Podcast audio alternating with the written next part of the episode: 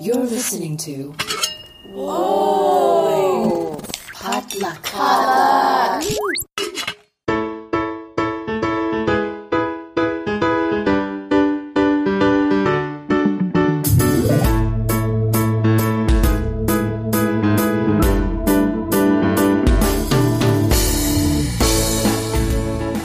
And you're listening to Books and Boba, a book club and podcast featuring books by Asian and Asian American authors. I'm Marvin Yueh. And I'm Reera Yoo.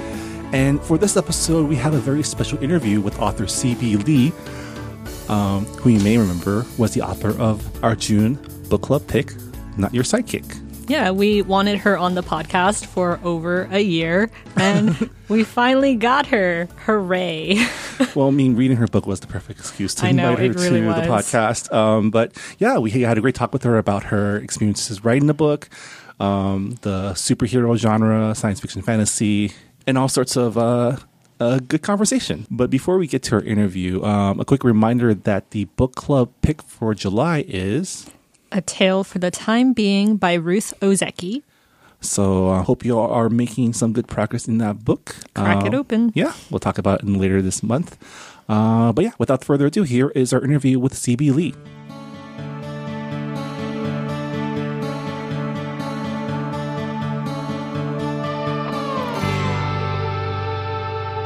And we're here with author CB Lee here at the Potluck Podcast Studios. Um, welcome. Yay. Hey. Hi. You're Thank the you first much. author that we've had in this studio, by the way. I feel very honored. Thank you so much for having me. This is a very cool studio. I like it a lot. CB Lee is um, the author of our June book club pick, Not Your Sidekick, that we just uh, finished reading for the month. And it's been a while since we had an author interview, Yeah. especially in person. I don't think we've ever had one in person. No, I Have we? just I just said that she was the first one we've had in the studio because everything has been like over the phone Yeah. or Skype. we actually when we interviewed uh, Sarah Kuhn, who's also from LA, she's from the West Side, Yeah. so like it was by phone because we're like we're not like there's no way there's no It's a way. trek to get out there. Yeah, that was before we actually had actual studio too. So That's now, now true. now we have a, like a central meeting point, so you can probably Mm-hmm. invite more people. compromise. Um, but welcome. Thank you so much for having me. Yeah.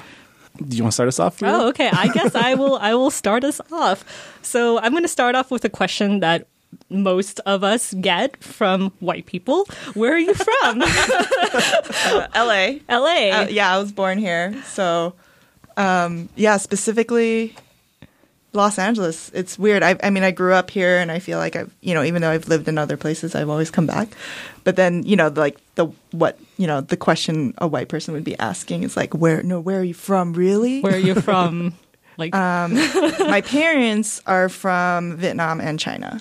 And so they immigrated here in 79 and then met each other. in- Well, they knew of each other because they were both, they both lived in the same village in Vietnam. So they were like, acqu- I, I don't remember if they were friends. I think they like, they were, f- they knew who they were, but they weren't like super close friends. But then after they both like, after the refugee camps and the war, and they were both in Right. California and through like, you know, like the Asian Auntie Network, the Asian letters, Auntie Network. they were like, "Hey, guess who else lives in Los Angeles?"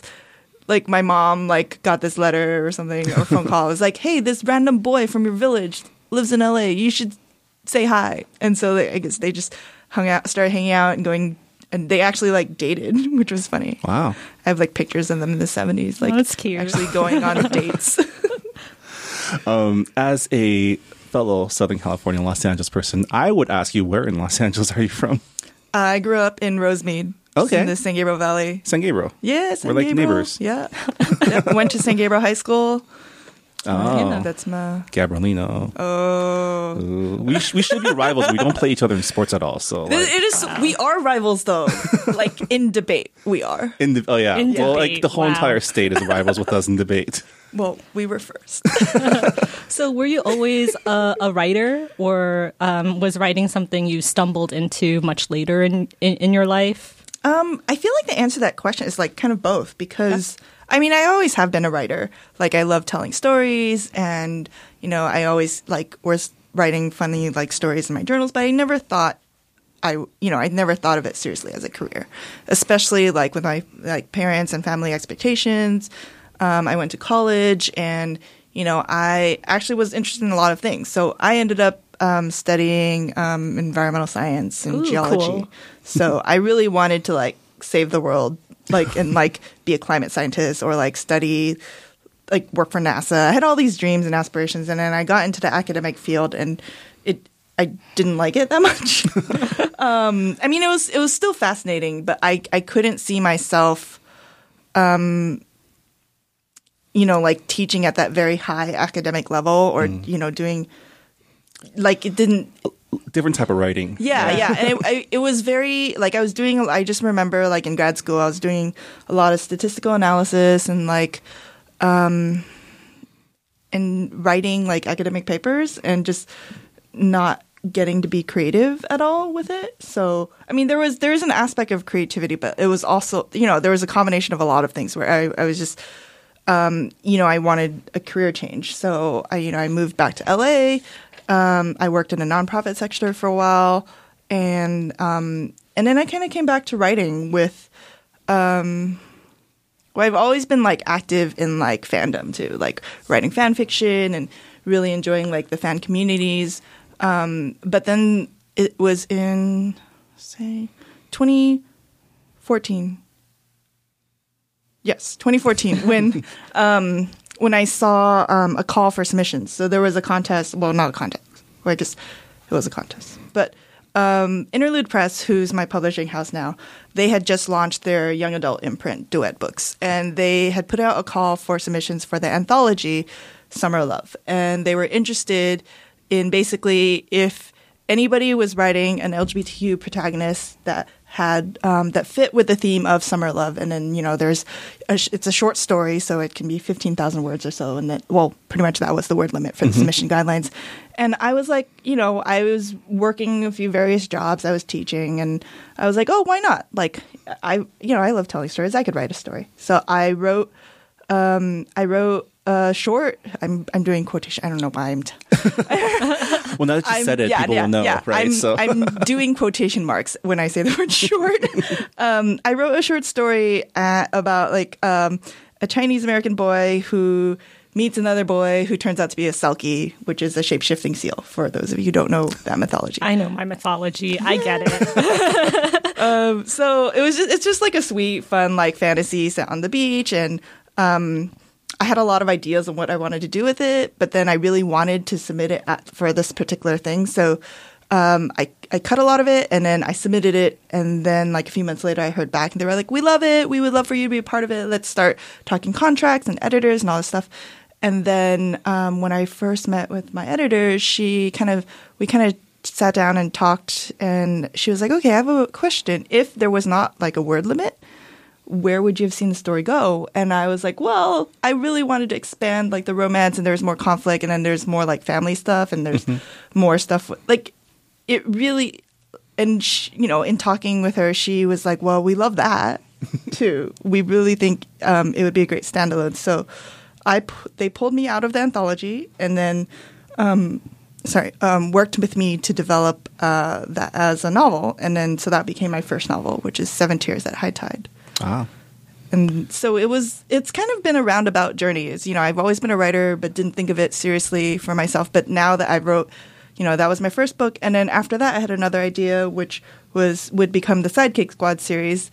And then when that started taking off it really became more and more feasible to me like like to see it as a career. And i want it to be my career. I, I want to tell stories and be able to share stories and Yeah. continue to create these characters and worlds I feel like I feel like uh, the writing career is it's not linear at all. Yeah. Because like we talk to authors who are like, oh, I went to law school and I mm-hmm, studied mm-hmm. law, and then like they end up being writers because they're like, I can't do this for the rest of my life, and mm-hmm. it's it's a very long roundabout journey to become a writer. So I want to ask you, uh, what drew you to the superhero genre? Because it's a great genre to uh, tell stories about like coming of age uh, teens and also uh, exp- exploration of identities. So I especially love that um, in the Sidekick series, the superhero, like the power expression part Uh-huh. of it is kind of in place of like parental, like um, expectations Yes. of Yeah. their children Yeah. and their potential. And I was like, I was reading like, oh, this is totally like I, my Asian like soul is like vibing with this very much. Yeah, it's it's interesting because I feel like with po- like superpowers, it's a great m- medium to explore so many things. Like, how do you feel about yourself, how, your your abilities, whether or not you have powers, you know, whether or not your powers come from. Is it like a family thing? Is it um, is it like what? How do you define strength? Like, how do you define success? And what drew a lot, like I've I've loved comics for a really long time. I really love superheroes, and um, one of my favorites growing up was the X Men. And I, you know, the X Men is has always been written as like being a mutant is a metaphor for queerness, basically. And, and you know, there's all these stand-ins for like racism, and there's stand-ins for homophobia, and like I liked, I identified a lot with the characters in, X Men, and just how like you know, because we're talking about like how does society see you, and how do they perceive you just because of this, you know, the way you know the way you are, the way you were born. Um, but I wanted, I didn't want it to be a metaphor in my work. So I wanted, you know, I just thought about like, well, what if I wrote like superheroes that actually were queer? And um, that kind of was part of this story from the get go, where I wanted to write a queer superhero story and um, kind of the expectations and the the powers in that way. When you were talking about Jess's parents, that actually folded into the story as as I was developing her character because the very first scene I imagined for Jess um, wh- when I was visualizing the story was a girl trying really, really hard to fly and failing. So she can't fly, and and her dad can fly. Her mom has super strength, and this is kind of like it. It really comes back to me me feeling like my parents sacrificed so much for me to be here, and they you know they they tell me all the time, but they're also like, you know, I like fought off pirates and I was like on a boat for this many days and the boat was only this big and and you know, it, I understand it was it was really a hardship and also like a huge sacrifice and I do see my parents as like superheroes. You know, they they've accomplished so much and they've um, they've worked really hard to get um, their family a chance at a different life. And that kind of plays into like, you know, my own insecurities about like, well, am I doing my best to be the best person I can be? Am I doing fulfilling their expectations? What are about my, what are my expectations? So I had really high standards for myself growing mm-hmm. up. Like, you know, like Asian parents, you know, they want you to be very successful, and usually that ter- tends to mean certain things, like you be a doctor, be a lawyer, be a pharmacist, whatever. Like, Yeah. but in we kind of came to an understanding. I think also because of like cultural differences and also like communications, where to me what's important was like being able to have a career that was that I felt fulfilled in and um, being creative, being able to share my stories with others. That was that's been really important to me, and it's it's been an interesting journey with my own parents because they mm-hmm. they were like, "Oh, writing's a hobby. You're you're do, still doing that. That's cool, but you're also like." You're gonna get a real job someday. I mean, it's What, not what is a real job nowadays? no such thing. I mean, everything is real. Like, there's Yeah. no, Yeah. there's no, like, people always like in high school be like, oh, when you're out there in the real world, things are gonna be different. I'm like, no, like this is re- everything is real. Like, there's no like fake world. I mean, there's, it's, it's just a matter of like, what do you see and what your expectations are, I guess. So, super superpowers was a fun way to play with that kind of dynamic because in in the sidekick squad world um, even though it's set like in the near future and, and the country's borders are t- entirely different and the country itself is very different there still are there still are um, cultures and there still are immigrant cultures and so jess is is kind of that she has that first generation feel she's you know living in a like desert town her parents are from um, the southeast asian alliance and like she has that diaspora of like feeling like she's not quite one culture or another. Yeah, I love that. Um, I don't want to talk about the post-apocalyptic setting of the Sidekick series because um, it was very fleshed out. And I was able to, you know, you're able to piece together the history and how, like, part of the reason that the book was really like I really love the book is because like you, the story is about like even in the future, mm-hmm. like people with power will like f with people without power, mm-hmm. and even though your story is set in like what like hundreds of years, Yeah, like 21, the year 21, well, tw- Oh my gosh, I, I have a timeline on an Excel sheet already. But 2128 is when the um the the huge X29 flare. Yeah. That's just my the name of the cataclysmic event Yeah. that started all these other cataclysmic events, and then and then World War Three, Yeah. and then a bunch of stuff, and then But we're still dealing with like just trying. your main character, is a second generation Mm-hmm. um, daughter of an immigrant family from Southeast Asia, which is stuff we see today. Mm-hmm. Yeah, you know? absolutely. It, that I I wanted to include that because especially in science fiction and fantasy where you have all these fantastic things happening, I want to be able to see characters like myself and you know it's it's part of our reality. Like if we don't if we can't see ourselves in the future, then how do we feel about ourselves in the present? You know, like it was so affirming for me to see, like, oh, in Star Trek, oh my gosh, Michelle Yeoh's Captain, and like to see Kelly Marie Tran in Star Wars, and just, um, you know, just in Into the Badlands, and just more m- like I love contemporary, I love historical, but like genre fiction has always been really close to my heart, just because it's got that like fantastic element. Yeah. And for like a huge nerd like me, I like you know re- growing up reading books. You know, the f- the first kind of books I read were like Amy Tan and like Laurence Yep, and those were a lot of fun. I liked them, and I really loved like learning about the history. But I also wanted like Star Wars, basically. I mean, who wouldn't? I'm like fantasy has been dominated by like white male authors for a really long time, Mm-hmm. and you know, people are like, "Well, I can like I can't picture Asian or black aliens," Yeah, 'cause and they- it's just they- like they all wanna be you can Tolkien. picture you can picture dragons, Yeah. but you can't picture people of color in the space. People of color are orcs and elves.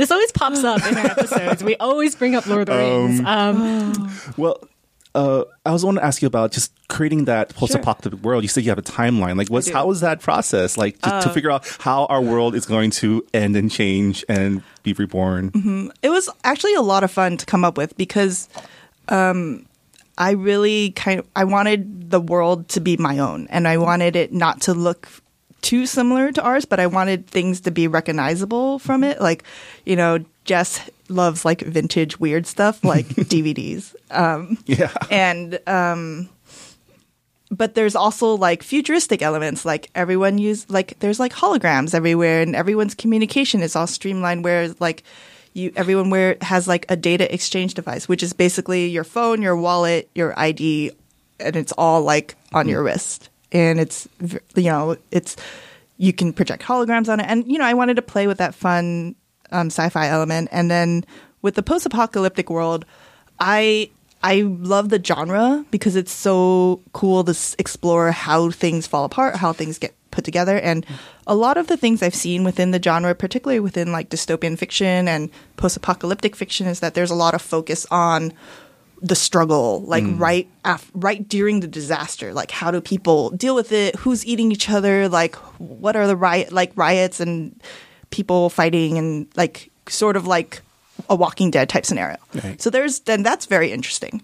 But i wanted to explore something where you get to see how has society rebuilt from that and how has it come together in an entirely new way. Like um, the people in the North American Collective, which is the name of um, Jess's country, which is basically an amalgam of like the entire North American content continent, except it's the population is drastically lower than what you would expect of like Canada, the United States, and Mexico because of you know the population has gone down a lot because of all these disasters and events, but it is very different but also similar because you get those like human struggles.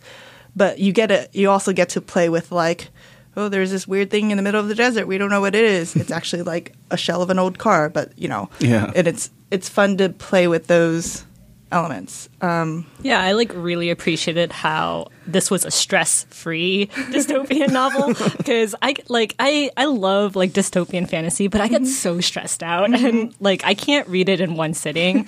but like uh, with your book, not your sidekick, I read it in one sitting. I was like, wow, it's so nice that like like for one, like Jess and Abby, like mm-hmm. they can just fall in love and there's no tragedy over that. Mm-hmm. and like it's so nice how like the superhero trope, like mm-hmm. there's like some funny bits about that, like how Jess interns at interns at like a supervillain company. And I'm just like, wow, that's like so like it's so random. but, but it's like I dig it. Okay. And like the, the low stakes villainy from the local villains was really funny too. Yeah, I just wanted it to be. I don't know. I had a lot of fun coming up with the like. I wanted the names of every like superhero thing organization to be very cheesy. So you have like the Heroes League of Heroes and the United Villains Guild, Yeah. and there's all these cheesy stunts and.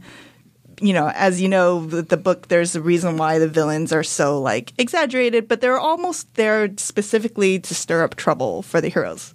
And um, and it's part of this world where the main problem of the you know our our world you know they've solved for clean energy they've solved for you know high speed transportation and they have you know v- pretty much solved for like poverty and hunger within their own within their own country but you know it's part of that infrastructure where it's i wanted to explore that like how could a society um, build a you know i wanted it to be hopeful and i like that you were like oh it was kind of stressful. Wow, this is the most optimistic dystopian uh, society I've ever seen in a book. I would say it's probably like post dystopia, right? Yeah. yeah, yeah. It is. post-dystopia. It is very much post dystopia. Although there are more elements, that, you know, as as as Jess and her friends uncover, Yeah. kind of this huge, you know, conspiracy with the heroes and the villains, and then we learn more about this, you know, specific people within the league and the government, and then how that's there's more corruption in there. So it's not a perfect society, but it's not like terrible.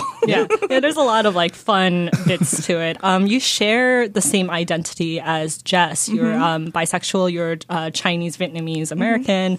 Uh, was it like was it easy to like? I'm I'm sure there were parts that were easy, but like there were definitely parts that must have been hard. Uh, writing Jess, can you share your experience? Yeah, absolutely. I think it's whenever you are very like personal with yourself, it's it it's hard to be vulnerable in a way. Like a lot of like Jess's insecurities are like my own insecurities. Like you know, I talked about um, living up to my parents' expectations, and so she struggles with that.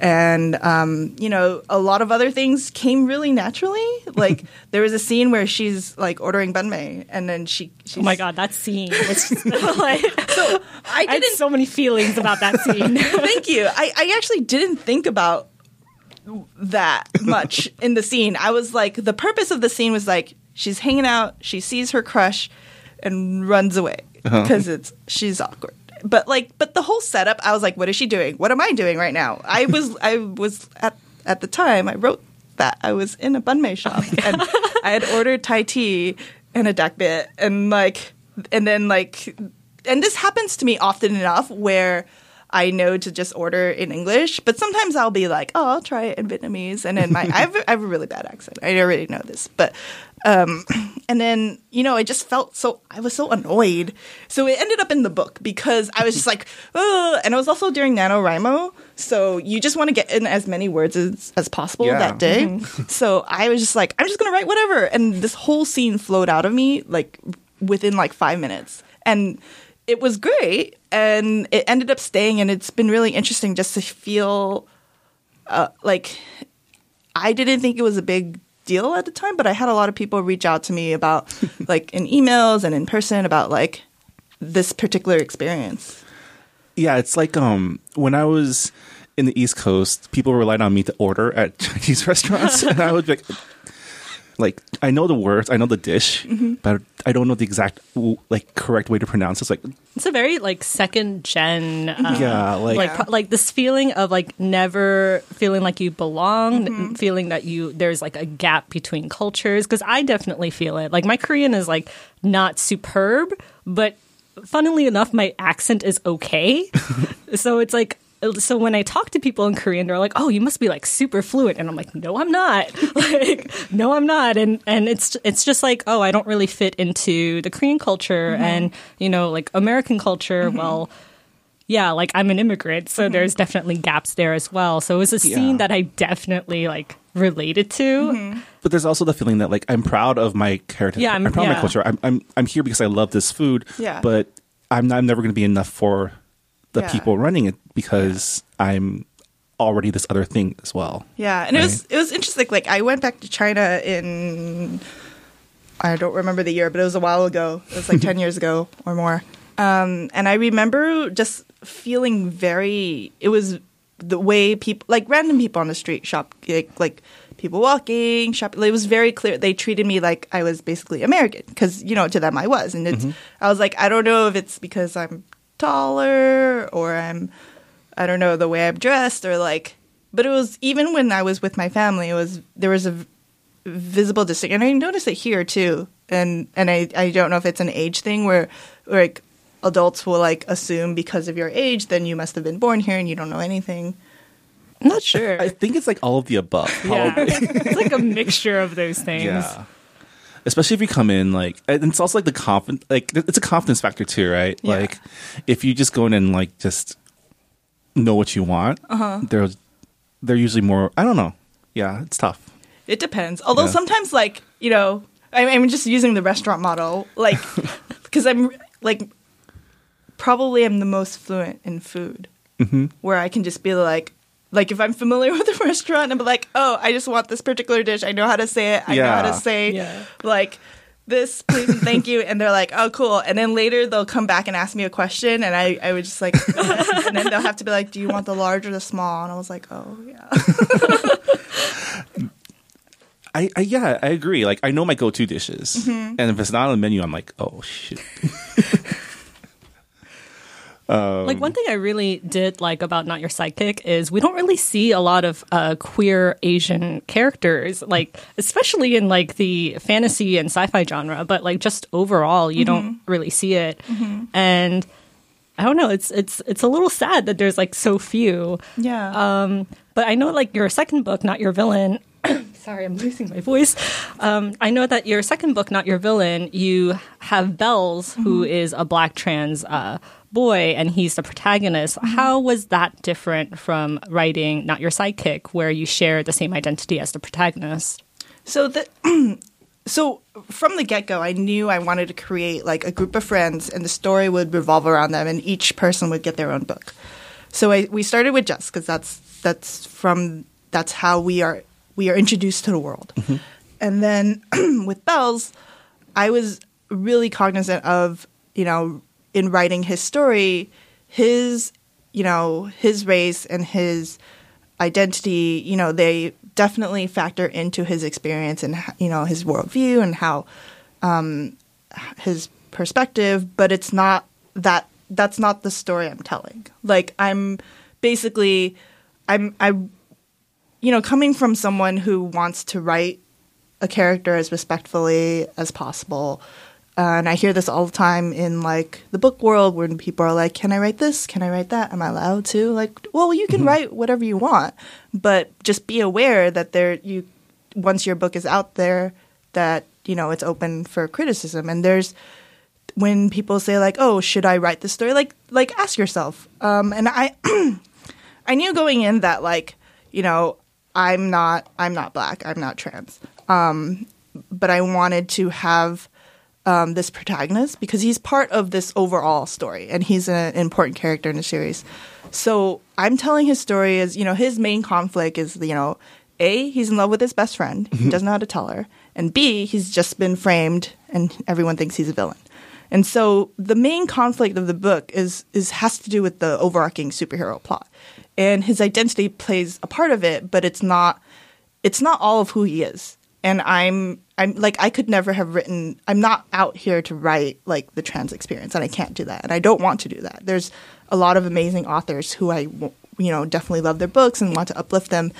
But um you know when just you know like writing outside your particular community just to be aware and respectful and um, I had a lot of people beta read and read read for bells before um, you know I had trans readers I had black readers I had a lot of different people with different aspects of identity who could give me feedback on how to make sure that I, you know I was staying in my lane and just just to make that it was the best story it, could be and I think there's a lot of ways for people you know if you're interested in writing a character with a marginalization that you don't have um, I think the first question you need to ask yourself is: Is there someone else already doing that, or is this the story? You know, is this story of like cultural or historical significance that someone else is already doing, or like, you know, it's just be aware is is kind of the the um, the takeaway from that. But I, I had a lot of fun writing him because he's he's very sarcastic. Yeah, and he's funny. very sarcastic. he's funny. He's also really cool. Um, and he's he's one of my favorite characters to write. And um, I'm glad he exists. I think um, I think there should be more books with trans characters in them. I think there are a lot of amazing trans authors who are writing books, and there are a lot of amazing authors who are including more and more. You know, just as as as people add more books to the world, to the literary landscape, I hope to see, you know, more characters that resemble people that are real. Yeah. Sure. And you know, speaking of people that are adding more books to this world, you know, um, ever since joining this book club, I've learned about the the community of like Asian American, like YA science fiction fantasy writers and uh-huh. like Asian book Twitter. And uh-huh. how's it how has it been like finding that community and being a part of that? You know, It's been really rewarding. I think like I don't think Not Your Sidekick could have succeeded without this community. And it's it was it was really overwhelming for me actually because when the title was announced, it was literally just the book cover and a blurb about like this is what it's about. And then um so but i was also very clear because i wasn't i was part of the cover design process from the get-go. And that's i know that's very unusual for in publishing but i'm at an indie house. Our our art director is amazing um, and we're a small house so i had a lot of input. And i was like i want it to be clear that she's asian on the cover um, and that's very important to me. Um, so and our cover designer is also asian american and she took took all of my input and was like d- created this beautiful work. And so um, when when the cover was announced i think it was like april of 2016 and the book was going to be released in september of 2016 i had never seen like just just for me personally had never seen like just a single like tweet a single like t- tumblr post of mine take off so fast. I like i even like with the tumblr post i wasn't even there for like when interlude announced it because I, I i had work. So they announced it like on friday and i was like working friday saturday and then finally on sunday i was like oh i should look, at stuff. Stuff is happening. Um, and i went and looked at the post and it had like 3000 something notes and i was just like oh my god that like that means like at least like a thousand something people looked at this Yeah. and reblogged it. And then I went through the tags and like all these replies were like people screaming about how excited they were because the blurb itself was very clear. Like Jess, you know, Jessica Tran has a crush on a girl named Abby. And so it was very clear that not only is she Asian, she's queer. And, um, and I was so excited that everyone was excited. And then I like went through the tags and then I reblogged them with like answers to the questions. Um, and then particularly just because like I feel like it's not something we see a lot of. So um, especially because like within the Asian American community, um, there are people in, also in the LGBTQ community, and like there is there is that intersection. But because we don't really see it a lot, it's it was it really it took a really long time for me to like understand my own sexuality and be comfortable with it, and and even just to like come out. But then, um, and that's because not that like I thought only white people could be gay, but like like of the characters that I saw on TV and books and movies, like most of the like there's a very specific type like a person that we'll see, and then it was you know like a young gay kid who's a boy and he's white, and there's hmm. you know he's going through his struggles, but like. I want to see more queer kids of color. I want to see disabled queer kids. I want to see mentally ill queer kids. I want to see like every possible person who could exist. I want to see them represented, and um, and I think what happened with um, like Asian, I'll just say Asian book Twitter or the Asian book commu- Asian American book community was it was really incredible just to see that support before the book even came out. Like people like, oh yes, I'm going to pre-order this. Like, like sharing the posts. Um, and then I met Cindy Pon, um, who is amazing, and she like was so wonderful about like chatting and like, hey, like um, she had an early copy, and she, she was excited about it, and was talking about it. And then I met Sarah Kuhn because her book had Heroine Complex had just come out. And so we both were like really excited because now there's a genre. Like there's Now there's a genre. and we um, Paul Krueger. Oh, yeah, Paul also, Krueger, yeah. Um, his novel came out within the same year, so the three of us were like, okay, three makes it a genre. Yeah. Like one's one's an incident, and there's like two. There's okay now there's there's pat there, there's a coincidence, but now there's three. this is a genre. Like we because we all had like Asian American superheroines. Yeah. So that's it's it's just been really rewarding, and I think the community is amazing, especially how people find each other and uplift each other. There's so many amazing like bloggers and booktubers and podcasts um, who are dedicated to like supporting other people. Yeah. Well, one thing that um, I really admired about you is that you've been very open about uh, like mental illness and how it's like important for that to be represented in literature as well. Um, I just, I, I guess I don't really have a question. I just want to say thank you. Oh, thank you. Because like I'm also a writer who, um, you know, struggles with mental illness Mm-hmm. as well. So it's like, yeah, like, it's- someone gets it. It's hard because it's not something that's like a visible disability when you think about it, but so many people are affected by it. And it's so hard for people to talk about it because there's such an element of shame. And especially within the, like Asian American communities, you know, there's the element of like saving face. And like with my mm. family, there was a big deal about like, oh, Kara, Kara has problems, but we're never going to talk about it. Which like, we're, she, ha- she has problems. Like, like it, they were ashamed of me and I was ashamed of me. And like my, my brain can't make the same chemicals other people can. That's fine. I use store bought ones. It's cool. but like it took me a long time to be okay with that because I felt so long that I was wrong. Like I was broken because, you know, I had this diagnosis. I'm, I have bipolar disorder and I also have major depression and anxiety. And so it took me a long time to be okay with who I am. Like this is part of me. My mental illness does not define who I am. It, it informs who I am, and it's you know. Um, but with my family and you know that that element of shame, it took a long time to like.